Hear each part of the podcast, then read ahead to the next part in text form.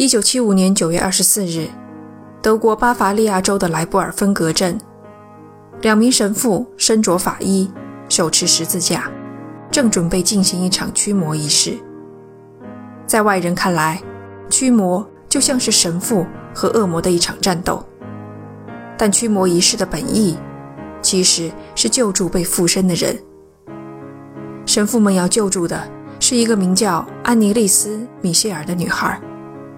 他的身上出现了被恶魔附身的一系列表现，用完全不同的声音和语言说话，具备异常强大的力量，极其害怕圣物等等。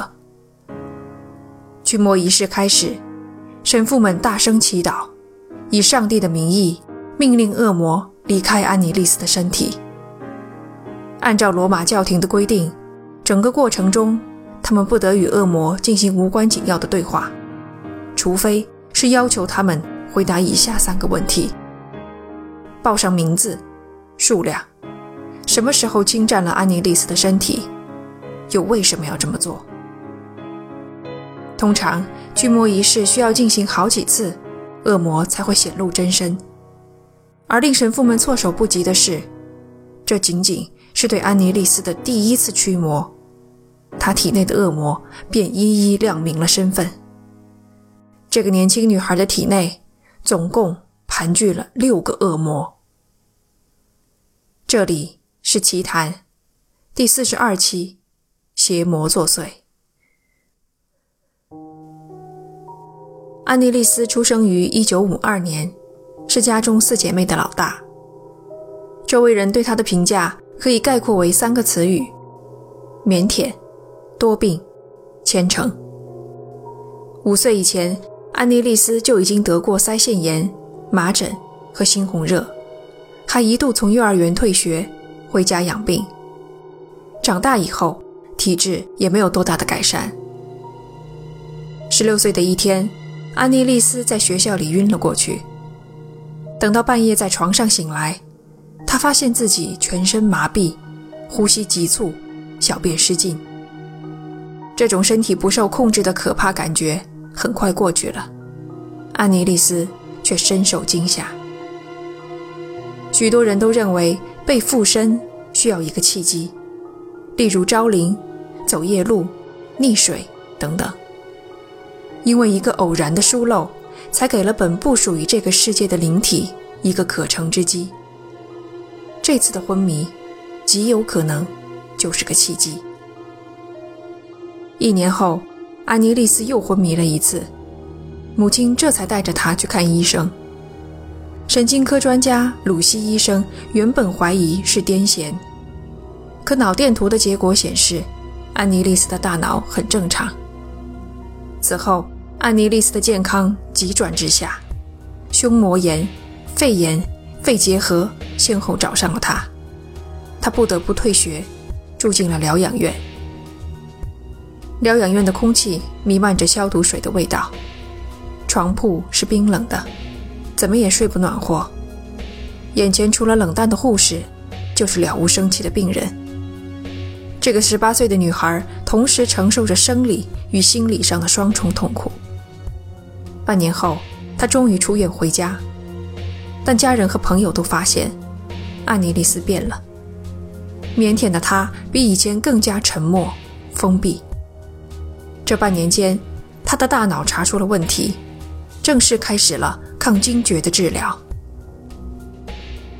出院整整三年后，安妮丽丝才第一次对鲁西医生说起，她在疗养院里曾经看到过鬼影。他们有着苍白诡异、像幽灵一样的脸，并且每次出现都伴随着刺鼻的气味。安妮丽丝形容。就像是粪便燃烧的味道。露西医生将这一情况告诉了他的家人。身为虔诚的天主教徒，安妮丽丝的父母做出了最自然的反应：求助神父。孩子生病求助宗教，这在当今许多中国人看来都是不可理喻的行为。大家可以这么理解：安妮丽丝的父母求助神父。并不是想讨一个偏方来治病，更多的应该是想得到上帝的指引，告诉他们接下来该怎么做。安妮丽丝的家乡是天主教在德国的腹地，她的家人都是传统虔诚的天主教徒。她的母亲当年未婚产下一个女儿玛莎，令整个家族蒙羞，因而不得不在婚礼上身穿黑色的婚纱。玛莎在八岁的时候去世了，可她却深深地影响了年幼的安妮丽丝。人一出生即带着深重的原罪。唯有加倍的赎罪，才能上天堂。安妮丽丝希望将来成为一名宗教学老师，拯救世人，献身上帝。可是眼下发生的种种怪事，却在一步步把她拖向地狱。安妮丽丝能听到别人听不到的声音，比如半夜房间里不知来源的敲打声，也能看到。别人看不见的东西。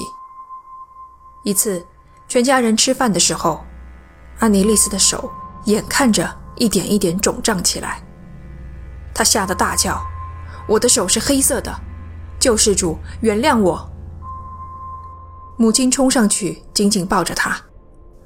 安妮丽丝一抬头，母亲背后的墙上是一张恶魔的脸。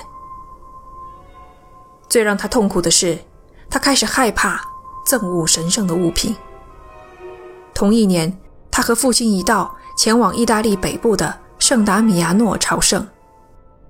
这本是一次期待已久的旅行，可他却发现自己无法走进任何神圣的场所。他经常无缘无故的大汗淋漓，土地在脚下如火烧一般灼热，圣像的光芒如同尖刀刺入眼睛。以上列举的种种征兆都被视作恶魔附身的表现。此外，还有一点，医药对他的病情不起作用。安妮丽丝一直在服用抗惊厥的药物，鲁西医生后来还给他开了治疗精神病的药。需要指出来的是，上世纪七十年代，医学界对癫痫的了解并不深入，医学的局限性最终。成为了证实恶魔附身的依据。正因为邪魔作祟，医药才无济于事。这真是一个毫无破绽的逻辑。尽管如此，教会依然对安妮丽丝是否被恶魔附身持谨慎的态度。一个很重要的原因是，安妮丽丝是受洗过的。神父们不相信恶魔有力量。附在一个受洗过的教徒身上，所以你们看，驱魔的决定不是一夜之间做出的。神父们甚至主动带着安妮丽丝去看各路专家，毕竟他们的出发点是救助被附身的人，而不是惩罚他们。当他们尝试了所有途径，依然未见女孩好转的时候，驱魔就被提上了议程。哪怕到了这个时候，日耳曼民族骨子里的理性还在充当最后的防线。神父们先举行了一次试验性质的驱魔仪式，过程中，一名神父坐在安妮丽丝旁边，在心中命令：“离开她的身体，报上你的姓名。”旁边，安妮丽丝顿时陷入癫狂的状态中，她掐住自己的喉咙，一把扯断了脖子上的念珠。念珠居然能被扯断，这令神父们十分不安，因为只有最强大的恶魔才能摧毁神圣的念珠。最后一丝疑虑也被打消了，神父们拿到了主教的许可。此时，安妮丽丝的生理和精神状况已非常不乐观，无法自行做出决定。驱魔是父母和神父们。替他拿的主意。时间来到本期节目的开头，第一次正式的驱魔仪式。前面说过，驱魔仪式包含神父对恶魔的拷问，你可以把它想象成警察审问老奸巨猾的罪犯，没有几个回合，别想把话撬出来。所以，当恶魔选择一上来就显露真身时，神父们反而有些不知所措。恶魔借安妮丽丝的身体说话了。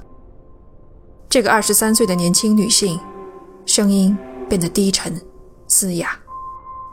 她冲着神父们像连珠炮一样不断吼叫。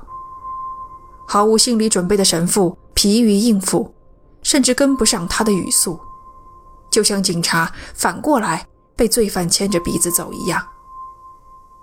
神父们再一次确认，安妮丽丝体内的。不是一般的恶魔。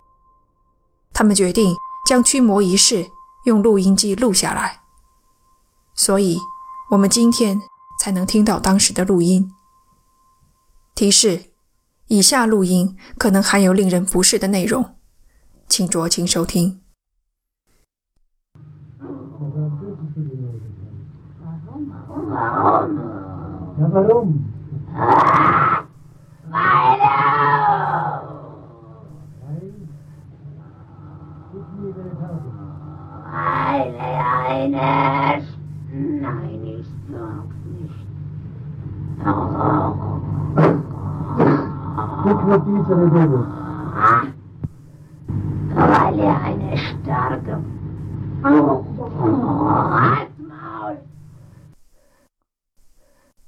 上面这段录音中，虽然他们讲的是德语，但你仍然可以明显听出两个人的声音。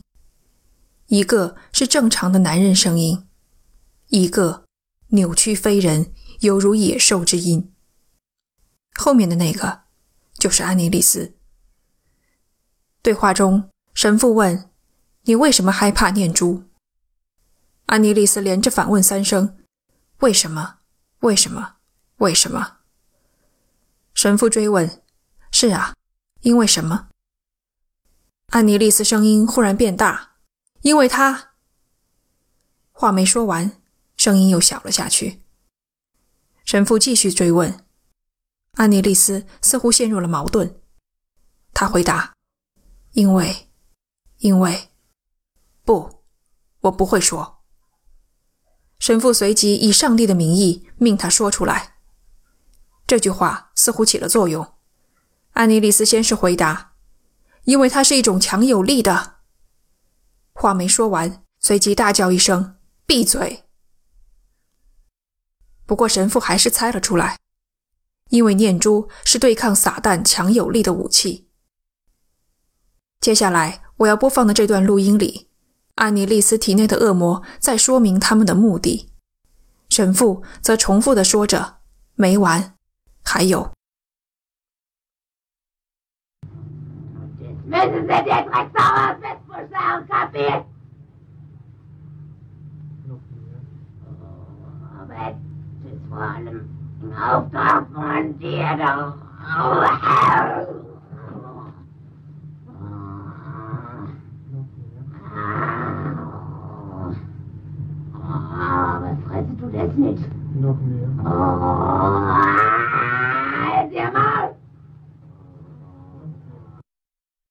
安妮丽丝说：“我们必须要。”中间有一段无法辨认的语音，接着是：“明白吗？这是他至高无上的指令，但他不吃东西。闭上你的嘴巴。”这一段话有些前言不搭后语，但这其实是驱魔过程中的常态。接下来有六个恶魔先后表明了他们的身份：路西法。犹大、尼禄、该隐、希特勒以及弗莱舍曼。最后这人大家可能不熟悉，他是十六世纪一个堕落的法国神父。恶魔们辱骂教会，嘲弄荷兰的大主教是个异教徒，讥讽有信仰的人不做礼拜，没有信仰的人随意堕胎。令人惊讶的是，希特勒讲话的时候。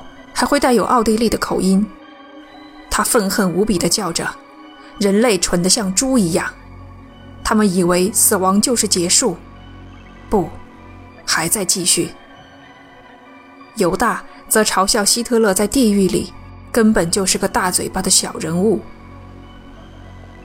后来，研究这些录音的驱魔专家和超自然爱好者们提出了一种可能性：附身安妮丽丝的恶魔其实没有现身，他故意选择了这六个人尽皆知的名字，目的就是为了引发大规模的恐慌。不管真相到底如何，有一点可以肯定：安妮丽丝正在过着非人的生活。她钻到桌子下面，像狗一样，整整叫了两天，抓来一只死鸟，咬掉尸体的头。生吃蜘蛛、煤炭，舔自己的尿。行销鼓励的他，忽而生出无穷的力气，疯狂地攻击最亲近的家人。每天狼吞虎咽地吃下大量食物，却依旧日渐消瘦。骷髅一般的躯体，有时还会被未知的巨大力量拎起来，四处摔打，全身上下满是淤青。驱魔的录音中，有时候他什么也不说，只发出野兽一般的吼叫，比如下面这段。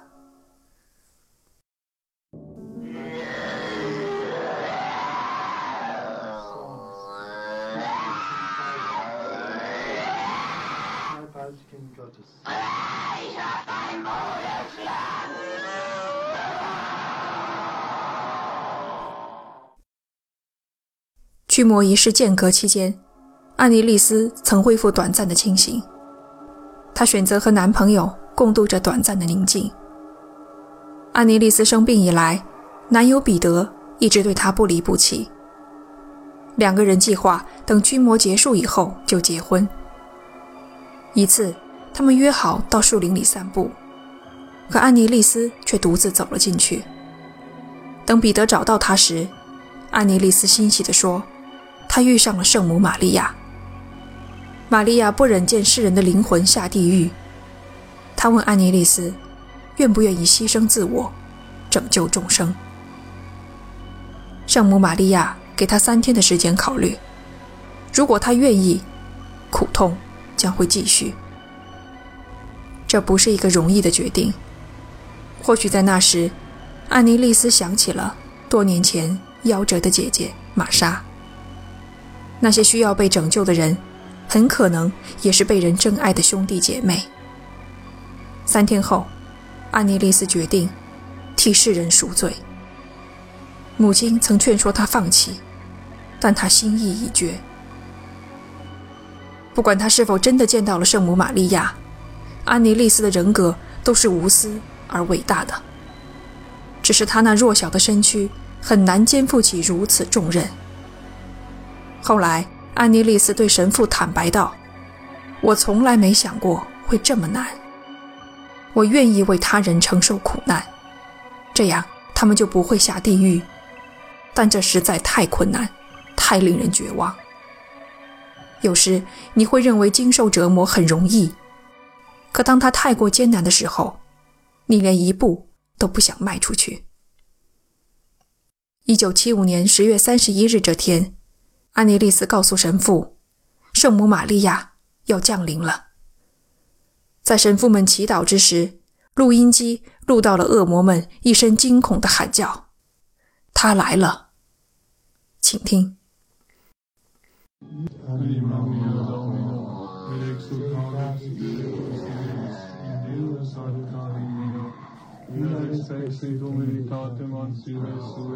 Seele, Schuppwerke, mit Zentrum des Generationes. Wir preisen sie niemanden wie Buddha.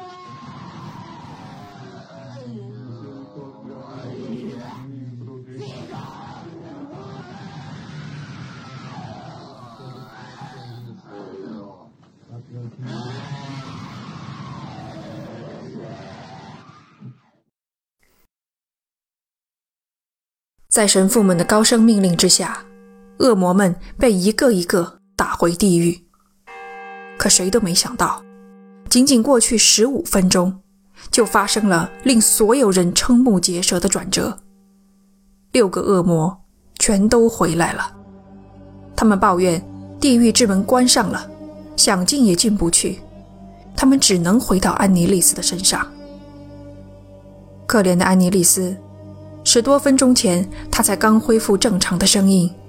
轻轻说了一句：“我彻底自由了，真好，彻底自由了。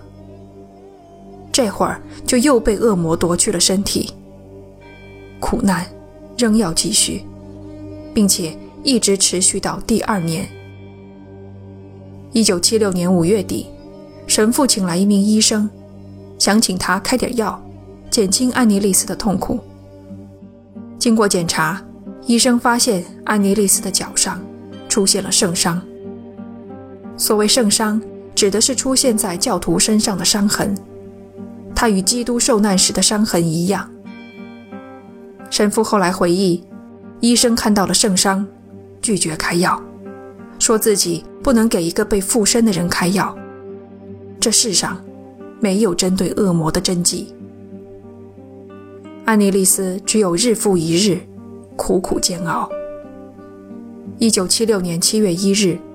在经历了六十七次驱魔仪式之后，安妮丽丝仍然没有摆脱恶魔的控制，在痛苦中去世了。母亲犹记得女儿临终之际的话：“妈妈，我怕。”安妮丽丝的遭遇堪称神秘恐怖至极，可他的死亡却一点也不神秘。经过尸检。他的死因很明确，饥饿致死。一米六的身体仅重三十千克，两条腿的膝盖因过多的跪拜而碎裂。检察机关对安妮丽丝的父母和驱魔的两名神父提起了公诉，罪名是过失致死。被告则声称安妮丽丝是自愿绝食，以配合驱魔。驱魔的录音带。被当作证据当庭播放，结果遭到无视。最终，法官宣判罪名成立，四个人被判六个月有期徒刑，缓刑三年。这个判罚比检方要求的还要重。法官解释，安妮丽丝是被活活饿死的，哪怕在她死之前十天，给她药物和食品，都不会导致这个姑娘的死亡。二零零五年，当改编自该事件的电影上映时，有记者找到了安妮丽丝的母亲。此时，丈夫已经去世，其他几个女儿也都离家，只剩她一个人住在当初的老房子里。当记者问起时，这位八十多岁的老人家坚定地说，自己并不后悔给女儿施行驱魔仪式。他说。我知道我们做了正确的事，因为我看见了他身上的圣伤。这是上帝的旨意，告诉我们必须驱魔。我女儿为了救助他人、赎清别人的罪孽而死去。从老太太的卧室望出去，远远的有一片墓地，安妮丽丝就葬在那里。她的坟头鲜花不绝，贴满了纸条。写着世界各地的人们对她的感谢。一根木头十字架立在花丛中，上面刻着安妮丽丝的名字和一句话。这句话在某种程度上成全了女孩生前献身上帝的愿望。这句话写着：“灵魂与上帝同在。”这一期节目我们讲的是驱魔仪式。如果你喜欢这一类型，欢迎收听专辑里的《疯狂暴怒谋杀》。感谢你的收听，这里是奇谈，我们下期见。